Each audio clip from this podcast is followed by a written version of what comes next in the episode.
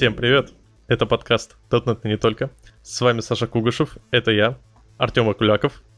Это я, всем привет, ребят. И Ваня Крючков. Всем привет. Сегодня мы бы хотели поговорить о э, таких темах, которые являются, возможно, не совсем up-to-date, не совсем bleeding edge. Почему? Потому что на самом деле bleeding edge, новости, что-то выходит с новым C-Sharp, уже обсудили замечательные ребята из radio.net. Ссылка его в описании. Ну, правда, ребята очень стараются, но, к сожалению, получилось так, что их не так часто, не так много слушают, как надо бы. Поэтому давайте подключайтесь на radio.net. Э, там ребята разбирают именно, знаете, такой хардкорный, низкоуровневый, все, что... Э, все новости с деталями и так далее и тому подобное. А, мы же сегодня будем говорить о таких довольно серьезных и, э, возможно, даже грустных вещах.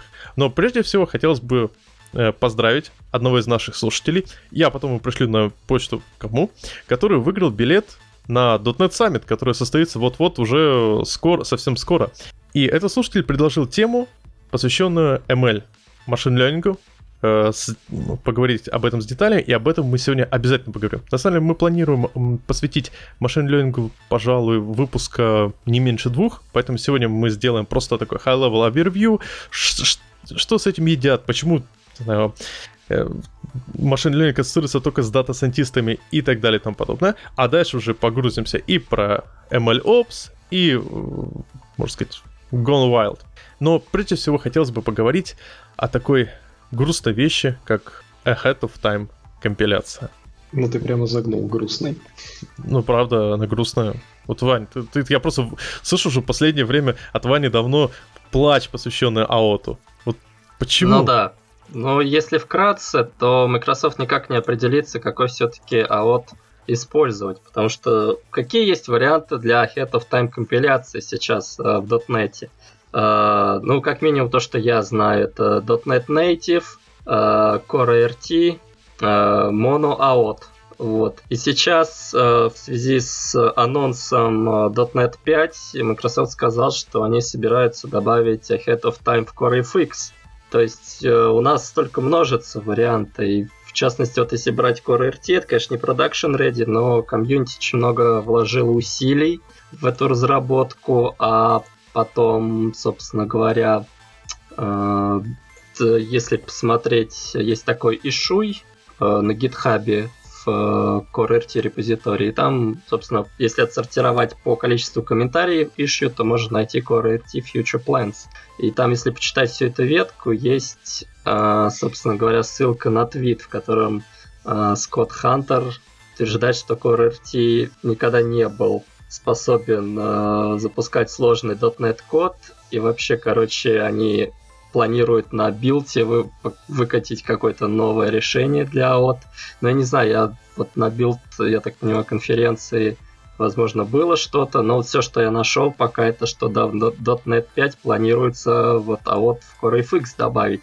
Но проблема в том, что я не могу не гугл- нагуглить никакой информации по этому поводу, потому что когда я вбиваю в Google CoreFX AOT, мне Google говорит, возможно, вы имели в виду CoreRT AOT. Вот, то есть, видимо, ну, не знаю, видимо, нужно исходный код читать или еще пока как-то это не выкачано. Поэтому ситуация, да, достаточно интересное. Ну, по идее, да, Ahead of Time он, в принципе, никому особо не нужен, а с другой стороны бы все-таки хотелось, наверное, его иметь, какой-то production ready вариант, ну, допустим, для тех же лямбд, чтобы сокращать время, ну, я имею в виду serverless, сокращать время холодного старта. А, или, возможно, mm-hmm. ну, какие-то еще вещи такие делать, например, как э, не знаю, Вань, ну, Вань, там... давай я тебя э, да. прерву немножко. Вот, а, ну, во-первых, ты забыл еще Энген, вот, не знаю, жив, жив он или нет. Как я много чего забыл, отец. Окей, а давай, знаешь что, просто мне кажется, возможно, некоторые из наших слушателей не совсем э, знакомы, что такое AUT-компиляция, да, и там, чем она отличается от JIT. Давай сделаем такое мини, мини-интро и заодно а, попробуем вообще рассказать, а нафига оно нужно. Ну, вот я давай включу сейчас дурачка, вот я такой обычный интерпрайзный значит, разработчик. А, а, зачем мне уперлась э, Head of Time компиляция? Это достаточно сложный вопрос. Э, я думаю, я не смогу ответить прям очень объемно. Вообще, зачем она нужна? Ahead of Time компиляция нужна для тех случаев, когда у нас нет возможности использовать JIT.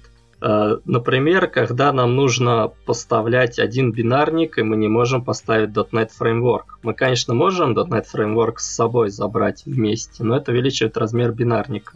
Так, ну почему? Пример. На самом деле, не-не, это отлично решается линкером. Э, мы можем запаковать все в один фат binary и обрезать все те вещи, которые не используются. Это давно уже использовалось э, за Марином. Давайте ну, я и говорю, что поставим... можно с собой JIT компилятор да. Да, таскать. А, смотрите, давайте поставим точки над «и», то есть э, ahead of time подразумевает, ну, для тех слушателей, кто не в курсе, что мы компилируем в бинарный, ну, процессорный код а, наше приложение до его запуска. Ну, собственно, из названия это следует. В то время как JIT у нас пытается по ходу дела, значит, э, те методы, которые нужно выполнить, да, он там смотрит, были они скомпилированы раньше, либо не были, компилирует их на, на ходу, там, кэширует и так далее, и так далее, в общем. Вот, и получается, что на самом деле а, как Ваня уже сказал, наверное, самые такие прикольные а, истории с AUT-компилятором, это когда, да, нам нужно либо поставить один голый бинарник без .NET, без ничего, вот, либо когда у нас есть там какая-то а, не знаю, лямбда, вот мне пример очень понравился, да, она там часто, ну, допустим, не часто, а довольно редко запускается где-то в облаке на serverless, да, и каждый раз ее как бы компилировать э, джетом, ну, довольно стрёмная история. Хочется ее, наверное, откомпилировать один раз, положить и не тратить время на ее компиляцию. А ну, в случае serverless каждая секунда это бабки. Вот. И, наверное, вот э, AUT-компиляция может там сэкономить денежку. Кстати, вот, справедливости ради...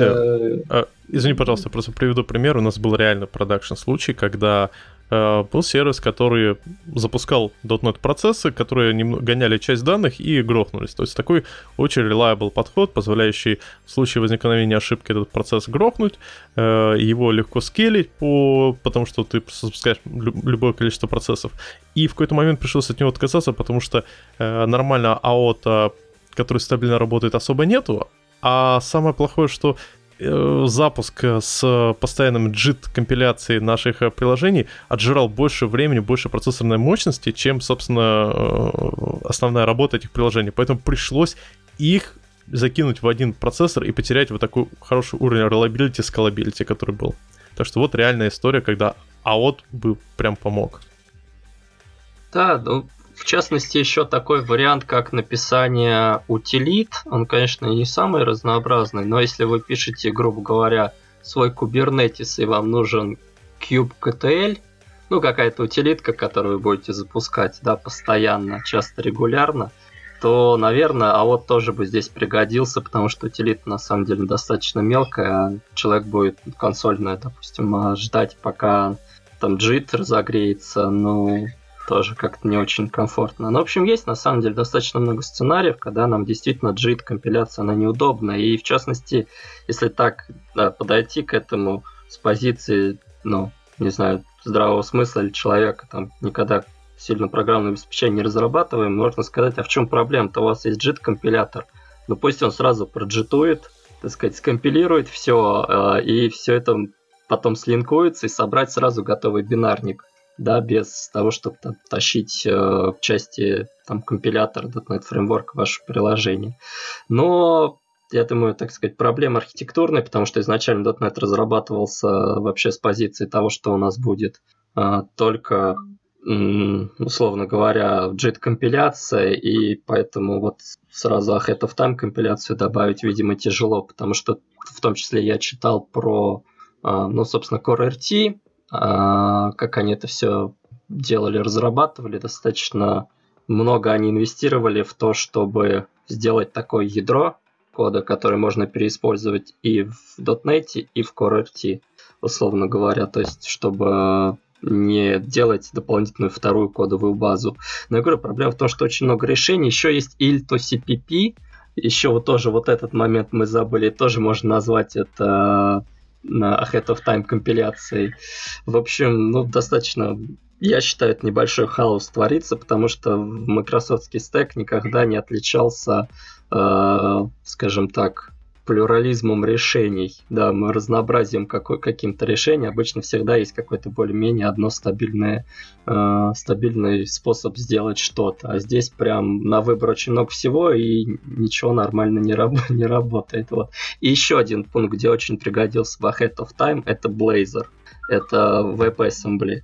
Здесь, конечно, она тоже очень сильно бы ускорила э, работу, потому что, ну, JIT тащить JIT или интерпретатор L-кода тащить в браузер, это, в принципе, достаточно тяжело. То есть все, все преимущество WebAssembly, которым так гордится эта технология, что он позволяет исполнять код на скорости нативного, оно теряется, когда мы используем .NET.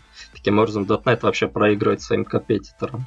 Uh, ну, в частности, он проигрывает Rust, наверное, и C++, потому что я, не, я знаю, Go собирается в WebAssembly, но когда я пробовал, это было ужасно. Uh, вот. Ну, в общем, да. Вот это, наверное, тоже один из основных сценариев, и поскольку Microsoft Blazor очень сильно драйвит, я не понимаю, почему они, так сказать, не инвестируют, опять же, в Ahead of Time.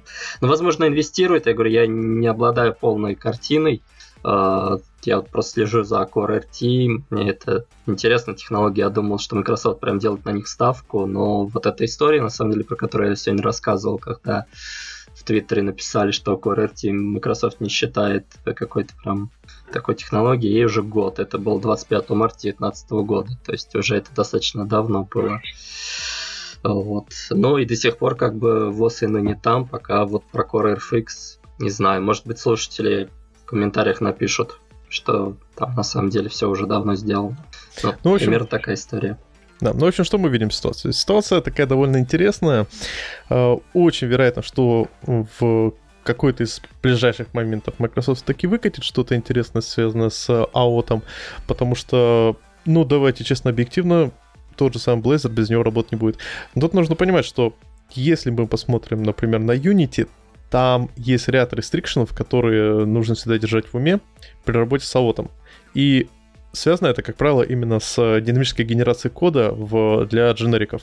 То есть, например, чистой линкью в Unity для IL2CPP, ну и, кстати говоря, в, насколько я помню, Xamarin для э, iOS, э, не работает не во всех случаях, потому что э, ты просто физически не можешь, когда у тебя вызывается generic метод э, от интерфейса с выводом типа из интерфейса э, э, сгенерировать класс, потому что у тебя тут как бы ты на момент компиляции просто не понимаешь, какой будет generic тип у данного интерфейса. И вот эта проблема, по сути дела, меняет подход к программированию, поэтому прям 100% весь дотнетный код на AOT написать ну, физически невозможно. Но, как говорится, если держать в уме такие ограничения, то жить можно. Окей, Артем, у тебя есть что-нибудь добавить такое интересное про AOT? Я думаю, мы более-менее это обсудили. В общем, наше э, резюме в том, что есть кейсы, в которых AOT-компиляция э, может очень даже помочь сообществу вот, и продвинуть технологии, в частности Blazor и там serverless, да, вот. Э, и, в общем, ну что, будем надеяться ждать. Возможно, в пятом дотнете там что-нибудь они из-под полы вытащат и анонсируют внезапно, что ага, мы сделали. Ну да, будем рассчитывать. Окей, идем дальше. И у нас есть прям такая горячая-горячая тема, посвященная непосредственно машин-лернингу. Все дело в том, что ML, машин learning в конкретном в .NET об этом, знаете, как говорится, мне кажется, говорят больше, чем делают. Вот не возникает ощущения? Потому что э, я лично э, вообще не видел ни одного прям истории продакшн ready решений на MLNet, на MLNet или чем-то с этим связанным, э, кроме случаев, когда это делает сам Microsoft. Ну, тут как бы стоит понимать, у нас просто была довольно прикольная дискуссия с Ромой Неволиным и а, Сошниковым Димой на а, одном из последних офлайновых а, дотнекстов. Вот, и, мы и, довольно долго... Ее, и, и ее можно послушать, кстати говоря, в нашем выпуске. Да, ты что же записывал, я уже забыл. Да, вот, да, да. А, где мы обсуждаем, в общем, давайте зареференсим эту историю. В общем, уважаемые слушатели, если вам интересно, обязательно переслушайте этот выпуск. А, значит, где мы довольно долго обсуждали эту историю, и на самом деле, вот как по мне, а, ML.NET в принципе, а, я успел немножко его пощупать э, с той дискуссии, в принципе довольно, ну, нормальный инструмент, то есть он достаточно зрелый, его в принципе можно использовать. А там есть, конечно, ряд оговорок, а, потому что глупо, совершенно глупо отрицать, что а, там стек а, машин learning тулов для там Python он в разы больше, там больше комьюнити, больше а, примеров, больше всего-всего-всего. А, есть там best practices, а, как бы это целый-целый большой мир, и, конечно, там для .NET нет такого обилия и разнообразия там информации, курсов, тулов, там каких-то сниппетов, еще чего-то. Ну вот, вот. я тут, э, вот насчет курсов я согласен, но насчет практик, э, тут нужно понимать, что, в принципе, эти практики довольно неплохо скалируются. И один из таких, э, я думаю, можем про сверточные э, сети немного затронуть моментов э, и реюз существующих э, сетей. Просто вот это к вопросу о э, том, что ML на это не просто. Вот пацаны, мы сделали свой ML. Вы знаете, как раньше Microsoft делал? Они приходили, говорили, а, есть такая технология, а мы сделаем по-своему. И еще будем везде проталкивать это. Нет, по факту Microsoft, во-первых, они выпустили некоторый стандарт, э, который попытался подстроиться под TensorFlow и существующую э, систему. Таким образом, ты можешь э, не просто создать как бы модель в MLNet и ее использовать в MLNet, а ты можешь создать модель в TensorFlow и использовать ее в MLNet. И э, Microsoft активно драйвит этот подход, при том, что сейчас Azure является одним из таких э, э крайне серьезных игроков с точки зрения машин-ленинга на уровне клаудов. Э, я бы сказал, что э, э, ну, майки, они сейчас являются такими неплохими драйверами вот всей этой кухни. И вот, просто пример, почему э, тут происходит нормальная преемственность. Существует, существует такая вещь, как сверточные нейросети. Это нейросети, в которых есть дополнительные слои, которые э, немного под, подкручивают данные, чтобы проще с ним было работать. То есть самый каноничный пример, э, нам нужно рассмотреть изображение э, для того, чтобы проверить, не знаю, для того, чтобы пол персонажа понять. И сверстные нейросети работают тем, что они сначала э, применяют какие-то маппинги на э, нейросети. То есть, например, делают э, точнее на изображение, например, делают изображение черно-белым, или же э, меняют там градиент. Ну, в общем, такие вещи. И одной, одним из таких хороших стандартов является э, готовые части вот такой э, слоев э, сверстной нейросети, которые э, подготовят э, любые изображения э, для конкретной вашей задачи.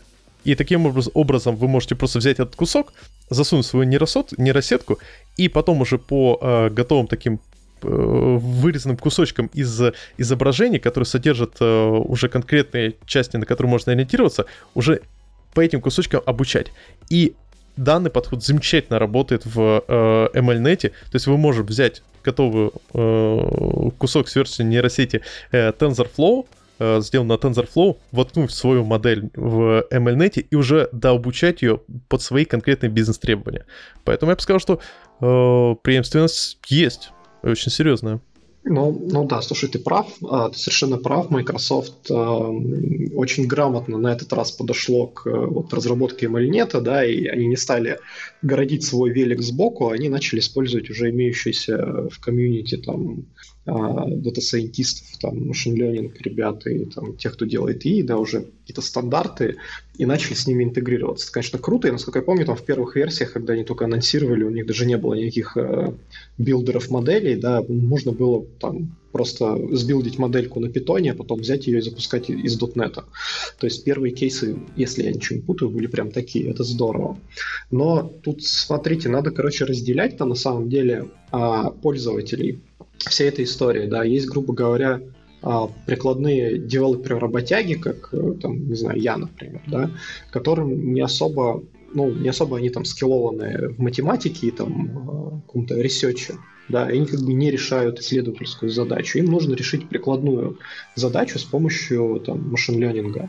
Вот, поэтому, да, как, как вот правильно Саша сказал, ты можешь взять какую-то сетку, там уже обученную какую-то модельку, да, дообучить ее, либо, может быть, даже и не дообучать, а просто э, она уже будет обученной в каком-то виде, да, взять ее, как бы утащить в свой проект и решить какую-то свою практическую задачу, а просто легко с помощью машин ленинга рассказать инвесторам, что у вас машин ленинг есть получить там второй раунд побольше. Ну, грубо говоря. Значит, э, да, это работает. Да, угу. плюс я вот хотел добавить, э, сами разработчики, они воткнули очень интересную вещь. Они не стали разрабатывать MLNet для ML-щиков. То есть ты, когда заходишь э, на страницу MLNet, у тебя нет никаких э, пунктов, посвященных, э, я не знаю, как сделать и вот какое-то слово, которое вообще фиг поймешь, э, когда ты не занимаешься этим делом. И поэтому э, большинство знакомых ML-щиков, они на MLNet смотрят как, ну, хрень какая-то, объективно. Но при этом, обратите внимание, они взяли кейсы. То есть сразу предлагают вам sentiment analysis, product recommendation, price reduction. То есть ты уже можешь просто готово э, получить готовый пример, э, можно сказать, архитектуры сети, архитектуру не только нейронной сети, то есть ML.NET под, под, поддерживает не только нейронные сети, но и там Decision 3 и прочие э, Decision Forest. То есть э, в этом плане это подход хороший. И плюс там есть еще AutoML, как говорится, э, в консоли запускаешь и прочее. Но тут на самом деле возникает самая дьявольская вещь, связанная, наверное, с подготовкой данных. Вот Артем, ты же занимался ML. Вот с твоей точки зрения, какая самая часть, геморная часть была? Подготовить э, данные для ML или же, собственно говоря, придумать на основе каких э, параметров тренировать сеть? Ну, вообще, как бы самое стрёмное, но как, как лично я считаю, возможно, э, там true дата сайентисты сейчас просто закупятся помидорами и будут специально и как бы портить их, чтобы меня кидаться потом, но а, для меня всегда самое сложное это выделение значимых признаков. Вот, то есть то, что действительно должно пойти в модельку. Вот вторая по сложности задача, а, конечно, это подготовка данных. То есть, э, чтобы, ну, это большая, на самом деле, такая довольно сложная задача, часто которая на практике не решается не потому, что это там супер rocket science, а потому что, блин, данных нету. Или они есть, но не те, которые мы хотим. Или э, там мы не знаем, как их там правильно обработать, да, то есть, ну, для того, чтобы получить правдоподобную модель, твои как бы данные для обучения должны максимально быть правдоподобны, похожи на то, как бы, на чем будет работать система. И всякие там выбросы, всякие там истории, когда ты попал случайно, ну, то есть получил срез данных, а он случайно, ну, как бы вот, представляет один какой-то кластер и совсем не затрагивает другие. Вот, то есть это, конечно, много проблем, это очень сложно, как бы, ну, вот для меня. А, да. И, и вот, кстати, просто... вот да-да. Угу. Давай, давай, давай, разверни. А я просто хотел добавить по поводу вот первого пункта выбор эм, параметров. Если честно, для меня тоже было всегда очень удивительно. Вот у нас есть э, какой-то набор данных, причем зачастую они э, у тебя э, данных столько, что тебе, не знаю, все, всего, всей твоей жизни не хватит, чтобы э, по ним глазам пройтись. И ты каким-то образом понимаешь, какие параметры подходят. Мне всегда казалось, что это какое-то, знаете, такое а, настоящее искусство, которым занимаются data scientist'ы. Представляете, сидит такой data scientist такой, а, я вижу, я вижу, я вижу, что, а, а, этот, а, не знаю, количество кликов на сайте а, коррелирует с а, расстоянием а, от продвижения мишки от центра, мышки от центра до угла. А, вижу, вижу это. На самом деле нет. А, используется такой один из способов работы с этим, это таблица фичей, или как она там называется. То есть делается вот у нас набор данных. То есть, например, статистика использования сайта или что-то в этом духе. Эм, и, э, и ну, то есть, при которой, допустим, отслеживается, как человек двигается на сайте и так далее и тому подобное. Э, то есть каждый из этих пунктов является так называемым фичой, то есть действием, и какое-то значение цифровое, обычно числовое значение этого параметра. Потом э, э, строится многомерная таблица, где э, множество фичей взаимодействуют друг с другом и считаются корреляцией. Самая простая корреляция это линейная, когда как бы, умножаем одну фичу на другую. Э, и смотрится, насколько как бы э, мы при умножении, э, грубо говоря, э, увеличение одной фичи э, соответствует увеличению другой фичи. Но есть еще, как бы, допустим, корреляции синусоидные, когда э, вот мы представим себе график синусоидный, и мы смотрим, что, допустим, одно э, число коррелирует с другим по синусоидне. Возникает вопрос, как можно это понять? Это же целое искусство. На самом деле все проще. Э, на том же питоне есть целые приложения, которые просто вот ты закидываешь многомерную таблицу, и она автоматически просто пересчит, просто вот в тупую комбинаторно применяет все функции, которые могут быть линейные, квадратичные, синусоидные, пытается подобрать, чтобы такую максимальную таблицу, при которой все фичи, все вот эти особенности, которые ты задетектил, э, максимально коррелировали друг с другом. И таком образом получается, что, э, условно говоря, расстояние, которое человек проводит э, мышкой, умножено на возведенное в куб, соответствует настроению человека при использовании сайта. Вот я просто пальцем в небо. Просто потому, что это автоматическая система показала.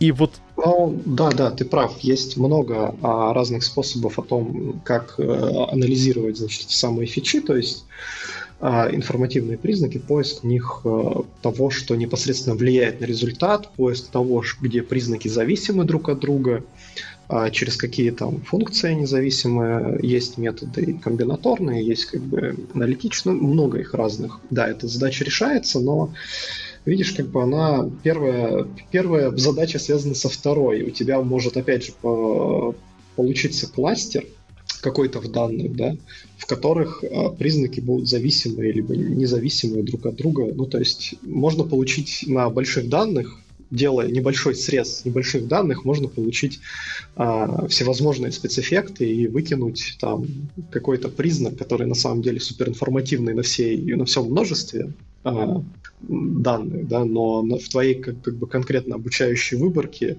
он looks like зависимый, и ты такой, ну он же зависимый, я его выключил, а он, оказывается, дает больше всего вклада в модель в итоге. Вот, так что это, ну, такие довольно связанные вещи, и вот эта вот вся процедура, да, о том, как подготовить данные, вот именно для обучающей выборки, для исследовательской, о том, как, э, значит, э, по этим данным получить э, правильные, значит, информативные признаки, вот, это все, ну, сложная задача, а, которая как бы решается математически, ничего нету тайного, но как бы даже решая по всем правилам и законам, иногда ты получаешь не тот результат, который хотел.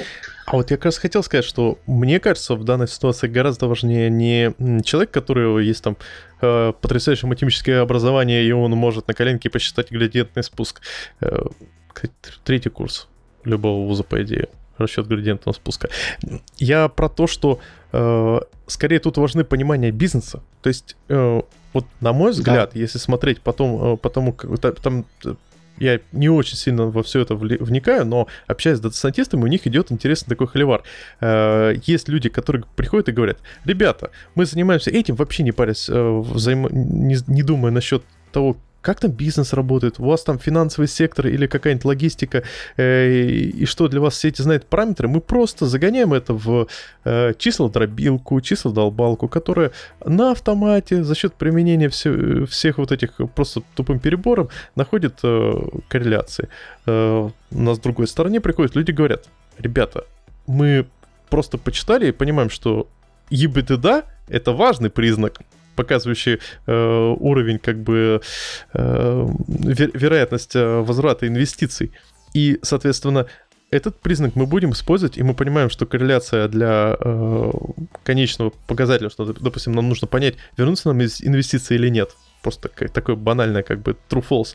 И мы понимаем, что на да- значение данного показателя мы можем опираться, даже если на текущей нашей выборке эта корреляция не видно. И вот такой холивар э, с, из того, что я вижу, до сих пор присутствует, хотя э, мои знакомые, когда смотрят на людей, которые говорят, ну, домен не важен, они такие, лол, что, вы что, вы что, сумасшедшие?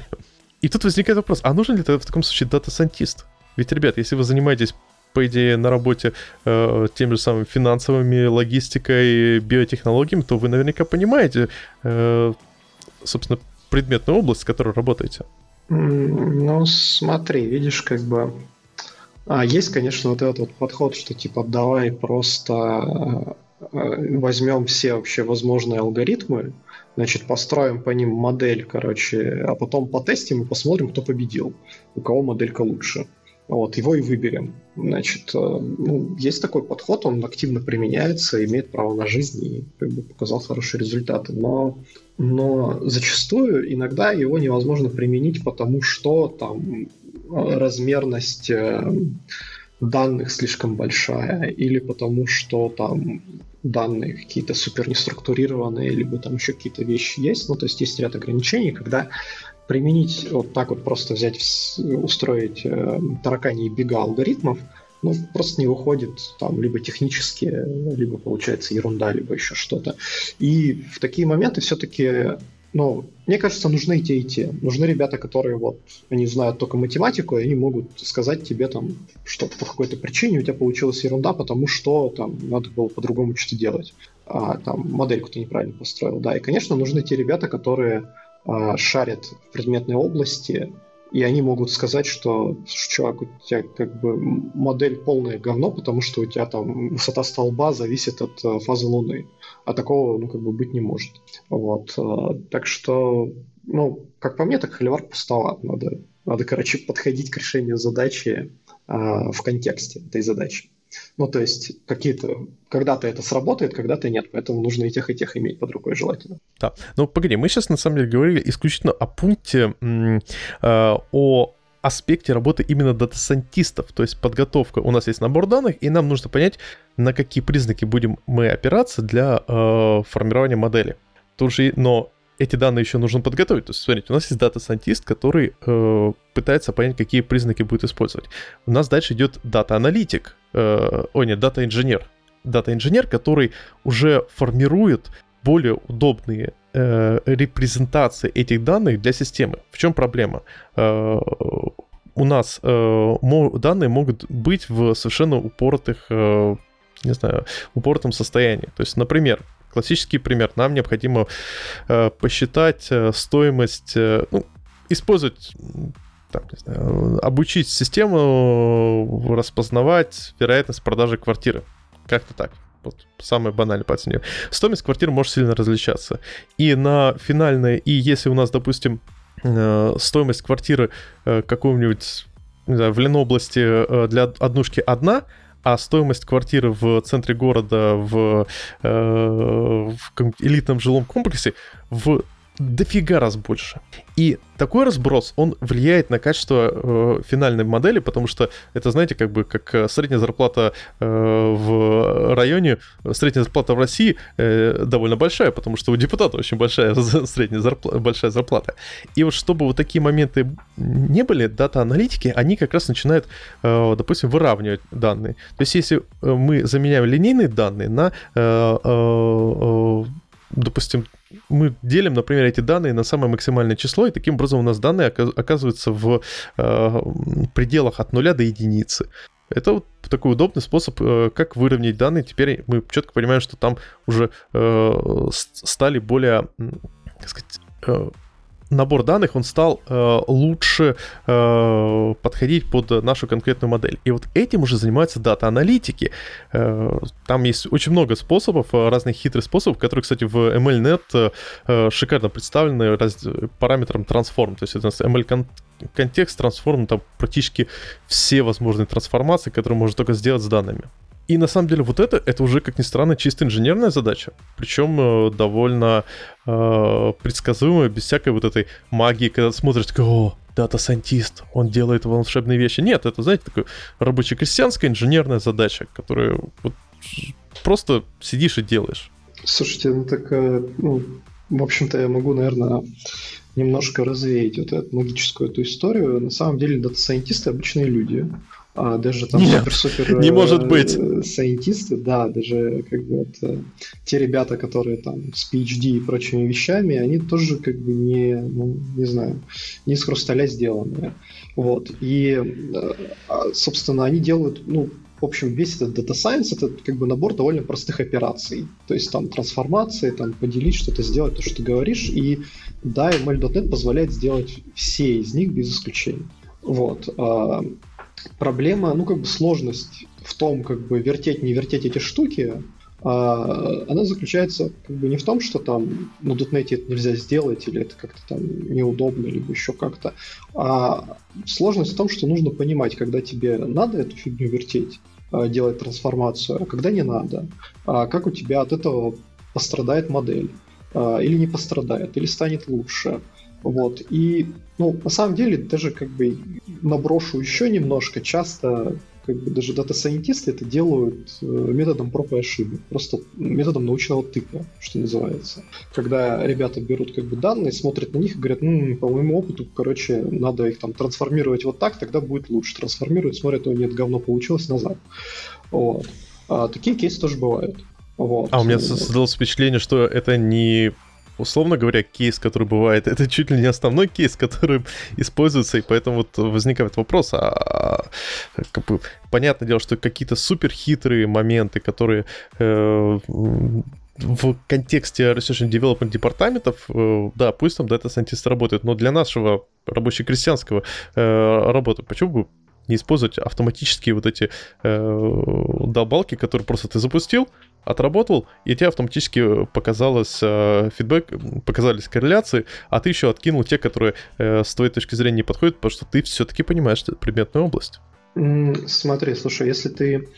А, ну, в общем, вот в этих вот э, алгоритмических подборах есть как бы один недостаток. Если пойти и посмотреть на там битву дата-сайентистов э, Кэгала, называется же, да, вот, э, кто там занимает первые места, и посмотреть, что он сделал для того, чтобы занял первое место, то обычно побеждают какие-то композиции алгоритмов.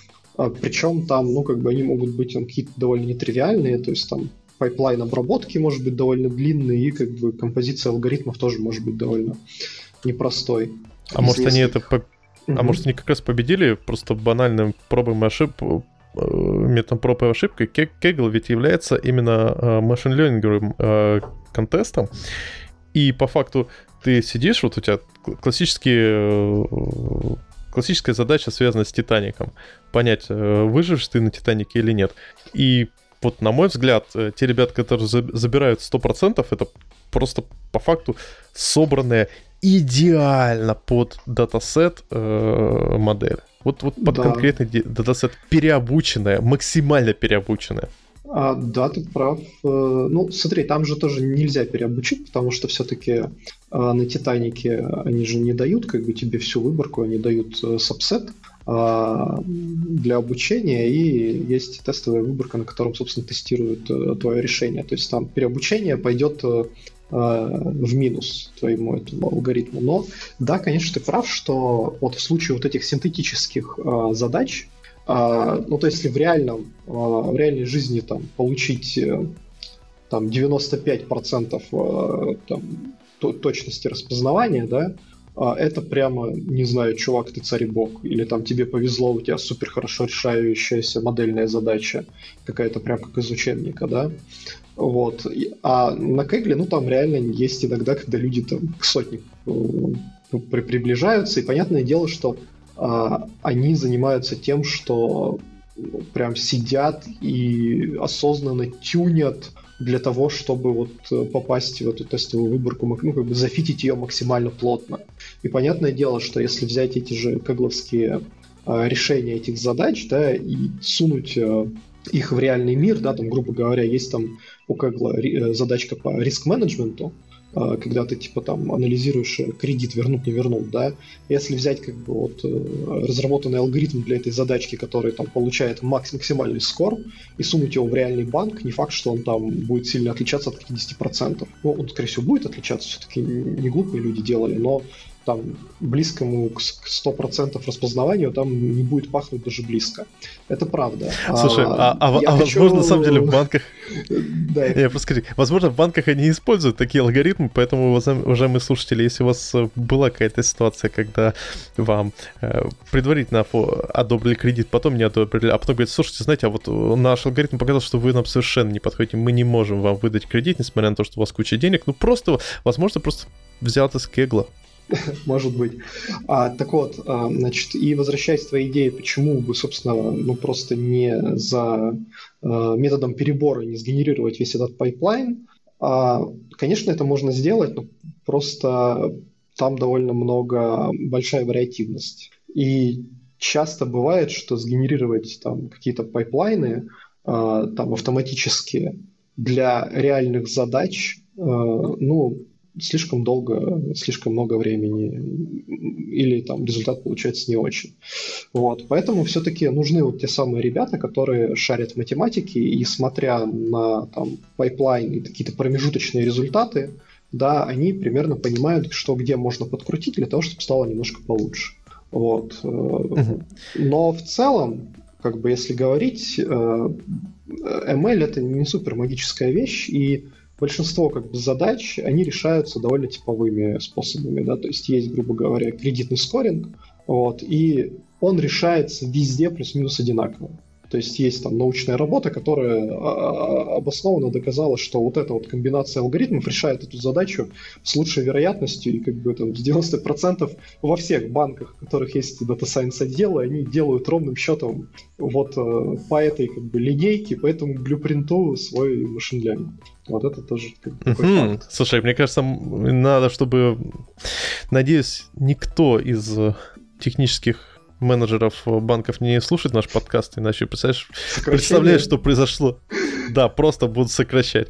А, не, кстати, на самом деле, смех смехом. Вот, а, а, я про это и хочу сказать, что, на мой взгляд, для многих задач машин learning доступен для нас, для людей, которые не занимаются этим профессионально.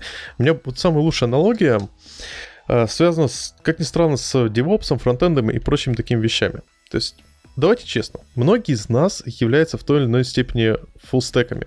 Но фуллстеками на уровне э, ты можешь делать какие-то э, вещи, которые не нужны прям для совсем критичных э, моментов. То есть, например, приведем пример DevOps. Да, для того, чтобы автоматизировать сложный pipeline, который постоянно падает, отваливается, э, с учетом разных э, аспектов, и зоопарке технологий нужен по-настоящему профессиональный DevOps, который еще и классно разбирается в э, кишках э, Linux и прочего. Но для того, чтобы просто заранее тесты на Jenkins нанимать специального DevOps не нужно. И то же самое фронтенд. Если тебе нужно сделать красивый responsive UI для э, всех возможных платформ, э, который бы переливался, это одно. А когда тебе нужно сделать просто админку, ну, или же просто что-то такое предсказуемое на HTML и на каком-нибудь простеньком реакте, для этого тоже не нужен один отдельный фронтенщик. И мне кажется, то же самое с э, ML. Просто вот с ML, на самом деле, мы еще не затронули последний аспект, собственно, выбор э, архитектуры machine learning. То есть, смотрите, мы затронули, э, как выбираются признаки, по которым мы обучаем нашу систему. Для этого подключается data scientist, который э, понимает предметную область, и еще это все, все данные переколбашивает, чтобы понять, э, какие там есть корреляции. Дальше у нас есть data-аналитик, который уже такой серьезный, data-инженер, точнее, который является серьезным инженером, который применяет э, разные подходы, чтобы эти данные выровнять, перевести, допустим, из э, строков в числовой вид, э, э решить проблемы, когда у нас э, данные могут э, решить, ну, то есть вот, например, э, у нас есть enum какое-то значение, то есть, например, это вид квартиры э, двухкомнатной, трехкомнатной, однокомнатной и так далее и тому подобное. Если мы будем применять, э, просто сделаем энумку, то есть просто э, назначим каждый из, из вид квартиры число, то модель вдруг может решить, что типа 2 лучше, чем 1. 3 лучше, чем 2. То есть э, применять сортировку. И для этого используется one-hot encoding, когда просто каждый из э, вот этих энумок применяется соответствующая колонка. И у тебя получается просто вот была одна колонка, стало 5 колонок, и в каждой просто 0,1 значение. И вот, вот, вот такой, такой работой занимаются э, дата-инженеры. Э, ну, с учетом еще того, что они часто это делают в Spark на больших кластерах. И третий пункт — это, собственно, формирование архитектуры. Почему, почему вот на основе каких признаков мы вдруг решили использовать э, нейронную сеть там глубиной в 3, вот этот персептрон, э, вместо Decision Forest. Да, страшные слова. Сам не понимаю, что они значат. Вот на основе чего? Слушай, мне кажется, мы очень глубоко уходим внутрь, да, потому что, смотри, давай немножко сделаем backtracking назад к ML.NET.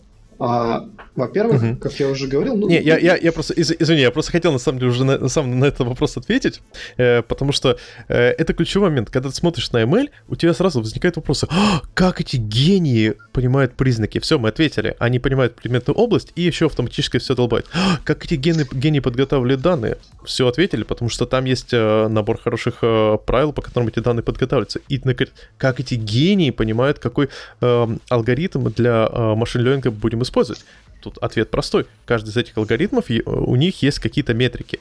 Э, и, э, например, есть очень хороший пример э, метрик, забыл, как они по-английски говорится, но, по сути дела, это отношение false positive от к false negative и true positive к true negative. Соответственно, чем и мы смотрим на наш случай. То есть, если, например, у нас мы пытаемся придумать систему, которая э, разрабатывается для э, этого, например, мы пытаемся обучить систему э, для предугадывания того, какие таблетки и в какой дозировке дать э, пациентам. В данном случае э, для нас крайне важно э, исключить ситуации, когда мы вроде придумали какой-то кейс, что да, это вот однозначно, Разные нам нужно вот эти таблетки в так... Да, да, да. И в так... Но нам ни, за, ни в коем случае не, не нужно, нужно, нам нужно обязательно избегать ситуации как-то false... Передоза. Э, да, передоза. То есть это э, true negative. Ну, гру- грубо говоря, когда мы сказали, да, да, правильно, делаю это, а на самом деле это неправильно. Так, да, да, это true, да, true negative. Вот. Э, и в таком случае мы выбираем алгоритм, который дает меньше true negative э, кейсов че, э, и больше false positive. То есть, э, когда он лучше не предложит, чем предложит. Ну да, да, есть такие как бы да. ошибки там и классическая там история это с распознаванием брака, когда лучше человека отправить на дообследование, чем просрать какой-нибудь мелкоклеточный рак, который его убьет за два месяца. Вот. Э, это такая тоже да. тема. Я просто хочу сказать, что Угу. Да. Я просто хочу сказать, что как раз алгоритм на основе, типа, что мы будем использовать? Uh, Decision Forest или какой-нибудь там банальный байсовская модель, она, они, как, как правило, принимаются решения на основе вот этих uh, метрик. На основе того, что мы понимаем, что вот данная архитектура, она обладает таким набором метрик. Метриков там метрик достаточно много, и на самом деле все они достаточно хорошо uh, мапятся на конкретный бизнес, ну, э, да, плюс я еще могу тебе сказать, что алгоритмы, ну, часть алгоритмов настраиваются, их можно через коэффициенты как бы поднакрутить, угу. чтобы определенные, ну, проставить цену ошибок и там условно, ну, очень так я псевдокоде говорю, а, и, значит, поднастроить так, чтобы алгоритм с большей вероятностью ошибался в нужную тебе сторону, чем в ненужную. Да, это правда. Вот. А, и да, человек, который это делает, он должен понимать, а, вот этот вот, весь контекст. А, но возвращаясь назад, опять же, к ML.NET, а, ключевой момент это для кого сделан это ML.NET. Нужно понимать, какие группы пользователей вообще используют а, machine learning там, и пытаются там как-то юзать и так далее. Значит, анализ данных в каком-то виде. Да, есть как я уже говорил, простые работяги, которые, ну вот, нужно решить какую-то задачку, которая ну, типовая, но она неплохо решается через ML. А есть ребята, которые могут решать нетиповые задачки, у них достаточно квалификации для того, чтобы э, проанализировать э, выхлоп с разных алгоритмов и понять, какой там лучше для них работает, и понять, как лучше подготовить данные.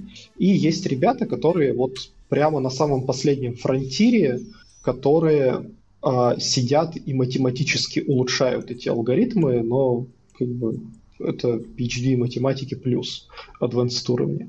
Вот. А ML.NET в большей степени рассчитан именно на самых первых, то есть на тех самых работяг, которым нужно решить прикладную задачу. И вот... На нас. Да, на нас, по сути, ты прав. А, и для вот этих вот самых работяг уже есть готовые кейсы, как решаются их задачи, как делается там а, тональный анализ текста, как распознают тики на картинках, как подсвечивают лица на фотках э, и так далее, и так далее. Уже как бы, умные дядьки это придумали, значит, те, которые вот последний фронтир Data Science, да, а промежуточные ребята уже э, написали кучу моделек, потестили их э, и все такое, а мы как бы можем просто взять наш любимый .NET, взять ML.NET, э, взять готовую обученную модельку, либо там обучить ее и просто использовать у себя. Вот в этом плане ML.NET прекрасно, ну, как бы прекрасно решает задачу. А помимо прочего, еще есть как бы Cognitive Services у Microsoft, да, а, которые предоставляют эти самые модельки, значит, а, а, как сервис. Вот. И очень часто взять такую модель ну, крайне выгодно, потому что эти модельки, они уже подкручены. то есть там ребята посидели, подбирали коэффициентики, поанализировали и, в общем, поднастроили эту модельку так, чтобы заявленную задачу там распознавания голоса в текст или выделение котиков на картинках, она решала там с наибольшей вероятностью. Вот, и в этом... Сам, самое веселое, э, что это, они не просто предоставляют, они еще и представляют, по сути дела, железо. То есть тебе не нужно у себя на локальном копе это все э, колбасить. Все, бери и используй у себя в клауде. Прекрасно. Да. Наслаждайся. Да, есть, за денежку. Да, за денежку. Да, это очень круто. И в этом плане, мне кажется, ML.NET со временем должен занять свою нишу. А то, что вот э, true data scientists там а, его не используют, ну, как бы ML.NET позволяет брать у них модельку и запускать э, там работягам ее в среде. Ну и пожалуйста, нормально. А я, конечно, еще как э, задрот и любитель функционального программирования, я бы очень сильно топил за то, чтобы Microsoft э, скрестила ML.NET с F-Sharp и позволила, ну, сделала такой супер инструмент, как Combine, где можно было бы сочувствующим и интересующимся крутить модельки и пытаться как-то изучать Data Science в привычной среде, да, а, собственно, ну, некоторые шаги Microsoft в этом плане сделала там оно, а, для этого. Нужен Jupy- Jupyter только с F-Sharp. Да, да, да, да, да, да. Но ну, там уже что-то выпускало такие эти э, ноутбу- ноутбуки эти. Вот. Э, мне бы хотелось, чтобы вот эта интеграция, она была плотнее, удобнее, и, возможно, со временем у нас вырастет, появится какой-то пласт э, чуваков, которые делают Data Science, ну как-то настраивают эти модельки на F-Sharp, например. Ну тут есть э, ряд проблем, потому что дата-сайентисты обычно работают в репле. Но F-Sharp и REPL им... дает, да, я именно поэтому говорю о нем. А REPL хорошо работает с, динамическим, с динамической типизацией, а со статической Нет, типизацией почему? REPL, ну, скажем так, он менее удобен. Ну, если, и смотри, если у тебя есть вывод типов, хороший вывод типов, то как бы у тебя даже будет более продуктивная работа. Ну, я бы не сказал, просто смотри, какая разница у тебя между э, динамической и статической типизацией, когда у тебя код э, в репле. Ты и так видишь э, код, э, и так видишь тип, по сути дела, и так. То есть э, даже вывод типов тебе не дает какого-то особого смысла, но при этом в любом случае любую статическую типизацию, особенно в Sharp, нужно удовлетворять. Причем местами очень специфическим способом. А, ну, слушай, я, я не думаю, ну, что это проблема, потому что на самом деле почему а, дата-сайентистам нужен REPL? Им REPL нужен не для того, чтобы у них там была динамическая типизация, либо там можно было любые данные напихать а, в метод. А. Им больше интересует вот этот процесс а, research and development. Да, то есть когда ты, грубо говоря, написал что-то, там фильтрацию какую-то, и ты сразу видишь, что там получилось. То есть, когда я занимался data science'ом, ты сидишь в питоне в ноутбуке, значит, ты закинул данные, и после каждого там step'а своего pipeline'а ты на них смотришь и примерно там пытаешься понять, э, лучше стало или хуже, да, и там иногда тебе хочется там взять, перезапустить э, э, какую-то модельку с разными параметрами и там как-то по ходу посмотреть, что с ней происходит. То есть именно вот этот вот э, а, процесс, да. Ну, то есть REPL, он вообще, в принципе, даже если отойти от Data Science, он довольно прикольный, если ты как бы в нем ну, давно работаешь, там, не знаю, на Clojure пишешь, на F-Sharp, на чем угодно, и ты можешь как бы сразу выполнять кусочки кода и смотреть, как они работают, это очень сильно а, помогает а, ну, как бы в разработке ты меньше дебажишь гораздо. Вот. И а, в случае Data Science это как раз актуально, потому что, ну, типа, если каждый раз ты будешь компилировать а, запускать модельку, ждать, пока она обучится, смотреть, что у тебя получилось, а, менять коэффициенты, все заново, то это будет мучение. А так, получается, ты там в верхнем блоке этого ноутбука значит, обучил модельку, да, А дальше ниже ты уже как бы эту обученную модельку дергаешь с разными параметрами и смотришь, что выходит. То есть это очень удобно. И в принципе на F-Sharp это все можно делать ну, вполне. Единственное, что вот э, да. меня, например, останавливает, это, во-первых, конечно, очень мало документации, я об этом упоминал в начале. Все примеры на питоне, их нужно либо транслировать у себя в голове из питона в F-Sharp, э, либо, не знаю, смириться. Вот. А вторая проблема это то, что там на питоне есть там pandas и прочие штуки, которые тебе позволяют прям супер круто, удобно вертеть данными. А на F-Sharp есть э, клон pandas, блин, я забыл, как он называется, честно. Вот, но он, скажем так, не такой функциональный, как pandas, и документация у него там, ну, по крайней мере, там пару лет назад была не excellent. Вот. А, вот это вот основные проблемы. Окей. Ну, то есть, в принципе, давайте как бы подрезюмируем тему с машин-лернингом, что мы к нему еще вернемся. Я думаю, мы вернемся к нему с глубиной, с деталями и прочим. А, и одна из вещей, которые я хотел бы вот попросить слушателей, э, подумать, рассказать, возможно, примеры, э, как бы вы на своих проектах применили машин learning. Потому что э, вот мои попытки, если честно, на проектах внедрить машин learning э, приводили к тому, что э, кастомер говорил, да, классно, м, да, наверное, это будет полезно. И все. Почему? Ну, потому что есть свои специфика в больших интерпрайзах. А как бы, если мы говорим о каких-то небольших кейсах, э, то тут уже все становится гораздо интереснее. То есть, если вы работаете на небо- в небольшой компании, то, скорее всего, вам будет гораздо проще оптимизировать какие-то аспекты с помощью машинного э, ленинга, опять же, с помощью маш- MLNet. Поэтому, пожалуйста, уважаемые слушатели, э, если вам интересна эта тема, присылайте ваши примеры э, в, где угодно, либо в тексте фидбэка, либо ВКонтакте, либо в Телеграме, либо где угодно. Э, возможно, у вас просто есть идея этой применимости. И мы можем не просто озвучим их на выпуске, мы, возможно, еще с нашими экспертами приглашенными э, рассмотрим, как это можно реализовать, как можно решить эту проблему, э, обучив модель на MLNet, э, и какие-нибудь предложим э, решения, возможно, какие-то готовые подходы и так далее и тому подобное. Потому что самому интересно, как это применяется на в реальности. Ну и э, последняя тема. Сегодня мы решили такой сделать небольшой выпуск. Лучше поменьше, но почаще. В одном из э, фидбэков э, э, один из наших слушателей предложил обсудить тему выбор между э, пошу на дядю я даюсь этому и саботирую процесс, оптимизирую ЗП, минимизирую работу. Знаете, вот я лично, мне когда читал это, у меня возникло ощущение, что попахивает этим, знаете, сайт такой из гребаной IT. Как по мне, так это попахивает саботажем, да. Да. Э, просто вот, вот вы когда-нибудь работали в режиме саботирую процесс, оптимизирую ЗП, минимизирую работу? А, ну, скажем так, я встречал таких э, коллег, которые этим занимались на фултайме. Но обычно, в общем, эти ребята рано или поздно вылетали как пробка от шампанского с компании, из команды, потому что, ну, команда их просто выдавливала. Вот. А, а если рассуждать на тему, то, во-первых, мне как бы безумно не нравится концепт «работаю на дяде», ну, вот, типа, серьезно. А что ты подразумеваешь, ну, обращаясь к абстрактному, а, ну, как бы, автору, там, человеку, который говорит, я не хочу работать на дядю, а что ты понимаешь под этим, работая на дядю? То есть э, ты приходишь на работу. Да, в IT у нас ну, большинство рабочих мест довольно клевые, там есть кофе, улыбчивые девчонки на ресепшене, э, апельсинки, диванчики, плойки, все хорошо, да, ты приходишь в контору. У вас апельсинки? У нас есть печеньки, апельсинок нет. Надеемся, надеюсь, в следующем году будут апельсинки. Вот, фидбэ... уже фидбэк, фидбэки на ретроспективе написали, хотим апельсинок. Значит, э, неважно.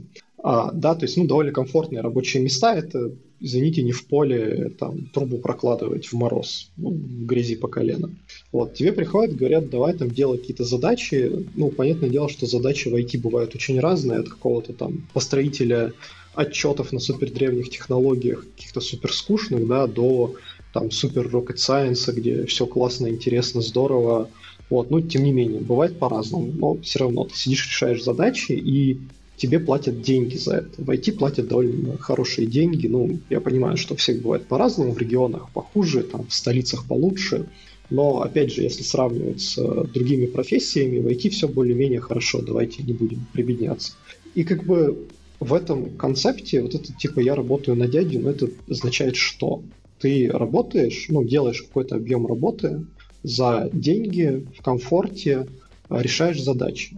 А если а в этот момент дядя покупает себе новую машину. Ну... Это прям, знаешь, это из э, рекламы в интернете. Ну, да, окей. Ну, для этих людей я как бы просто советую пойти и открыть бизнес тогда, если они как бы такие ну, считают, потому что у меня был бизнес, я занимался э, консультацией, ну, как архитектор на час.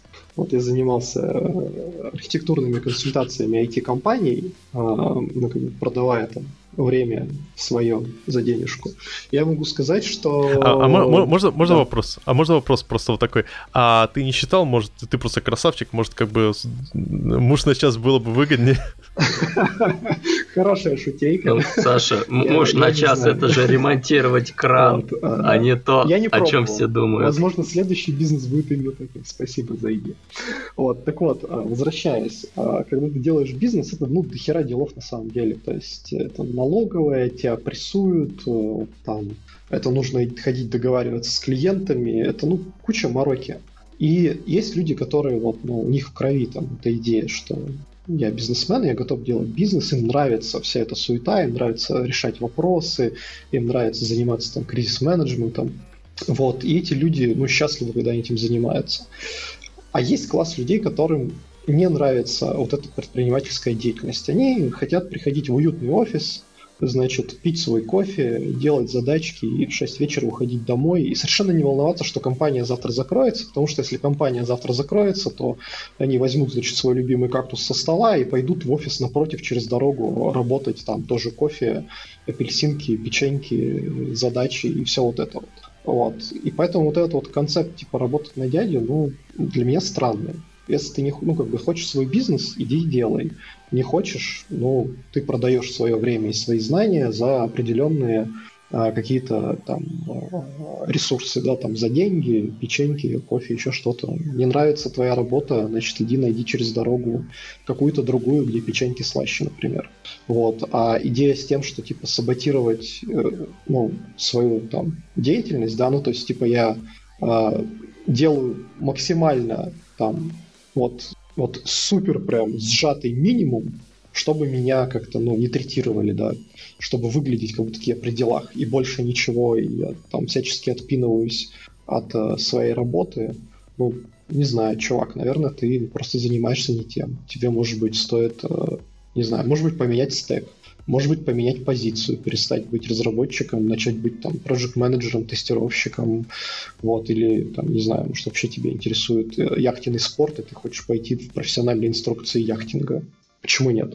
Я, кстати, помню, была когда-то интересная статья, очень давно еще, чуть на РСДН или еще где-то, не помню, где чувак писал, что, типа, компания не инвестировала совершенно в разработку документации для пользователей. Вот, и он сам лично по своей инициативе э, сделал, короче, гайд, как пользоваться приложухой, он еще на диске поставлялся, вместе с диском, короче, всем клиентам раздавал, потому что ему было стыдно за, так сказать, такую работу, которой никто не будет пользоваться. Это, ну, это такая более объемная тема, вот как раз людей, которые чисто я вот работаю за деньги, если я, в общем, у меня не свое дело, как, знаете, вот это вот займись своим делом, и ты там будешь порхать, летать, там, да, танцевать, вот это все. Но в любом случае, как бы, работу делать надо качественно, хотя бы, ну, чтобы тебе не было за нее потом сильно стыдно. Ну, кстати, я соглашусь, потому что а, окей, там, ну, есть там категория людей, там, ну, наверное, у всех были коллеги, которым не особо интересно IT, ну, то есть они в нем просто типа работают, а делают свои задачи, а там все их э, сознание занимает идея того, что вечером они придут и там, не знаю, пойдут на рыбалку или будут там э, тюнинговать свою тачку, либо еще чем-то таким будут заниматься, да, ну, окей. Э, это нормальная история, когда у человека есть работа и у человека есть там любимое дело. Но я полностью согласен, что саботировать свою работу, типа пытаться как-то а, работать меньше, получать больше, там, подставлять коллег. Но это, не знаю, просто, по-моему, по-человечески как-то не очень прикольно, и в команде это заметят и начнут тебя ненавидеть постепенно и просто ну, вытолкнут из коллектива. Ну, то есть это очень странная идея. Я вот помню, работал с, один раз с таким интересным дизайнером, который э, на в full тайме на 8-часовом рабочем дне он все рабочее время тратил на написание халтурок. Он дизайнил на фриланс.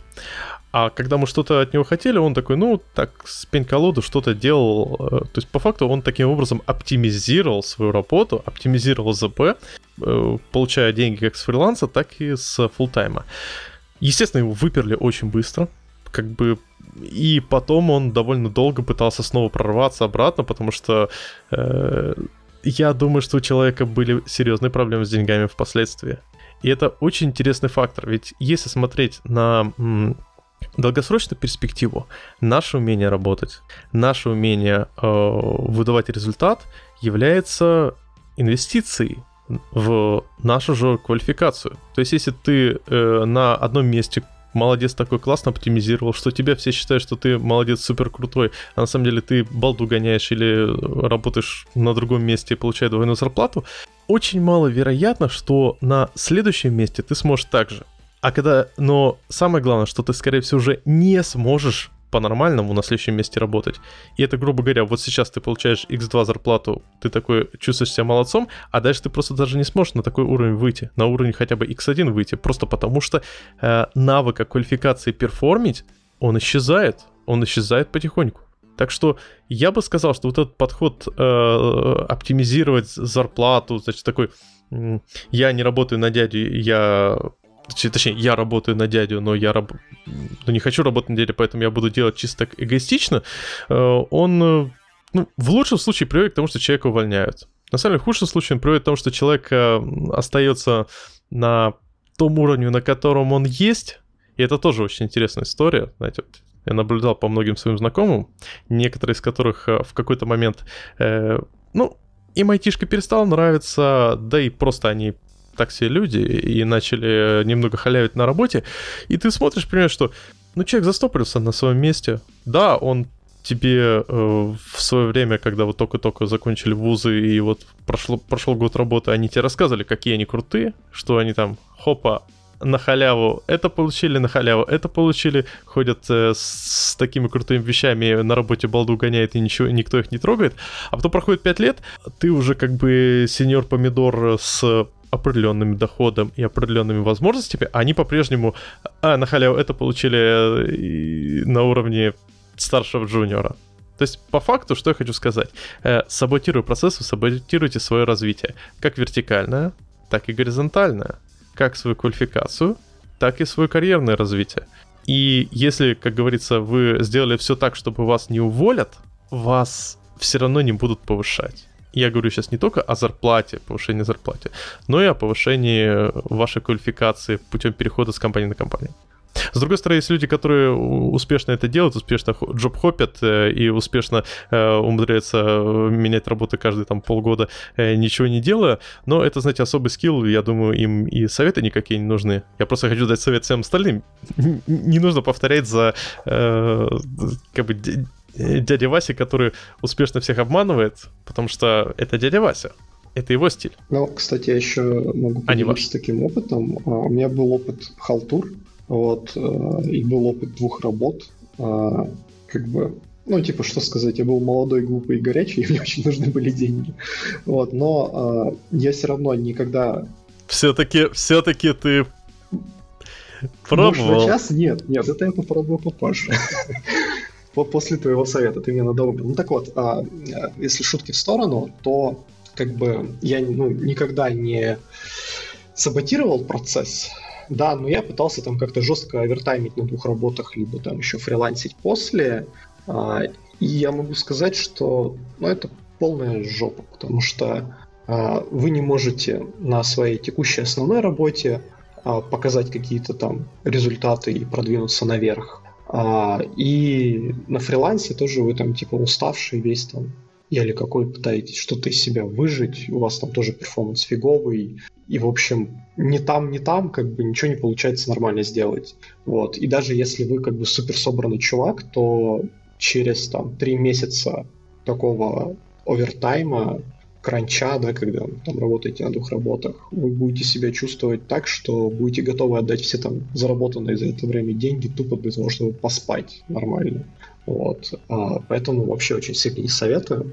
Вот, я, в принципе, согласен о том, что ну, вкладывайте в себя, развивайтесь. Если, там, не знаю, вам притит идея того, что, там, не знаю, топовый там какой-нибудь э, директор вашего там интегратора, либо там вашей компании ездит на такой дорогой машине, которую вы не можете себе позволить, ну тогда, ребят, вы можете уйти на фриланс, на full тайм да, и как бы самостоятельно менеджить себе клиентов, э, менеджить свои финансы, налоги, и, возможно, если вы будете в этом достаточно хороши, вы тоже купите себе такую машину в какой-то момент. Ну, если вы не готовы идти на эти риски, да, что вы там не найдете работу, если не готовы там общаться с налоговыми, не готовы там заниматься этим бизнесом, то тогда, там, не знаю, просто работайте, вкладывайте энергию в свое развитие, становитесь круче, поднимаетесь по карьерной лестнице, в какой-то момент выбираете, куда уйти, там, архитекторы, проект-менеджеры, а, лиды, там, не знаю, еще куда-то, да, и простите, развивайтесь.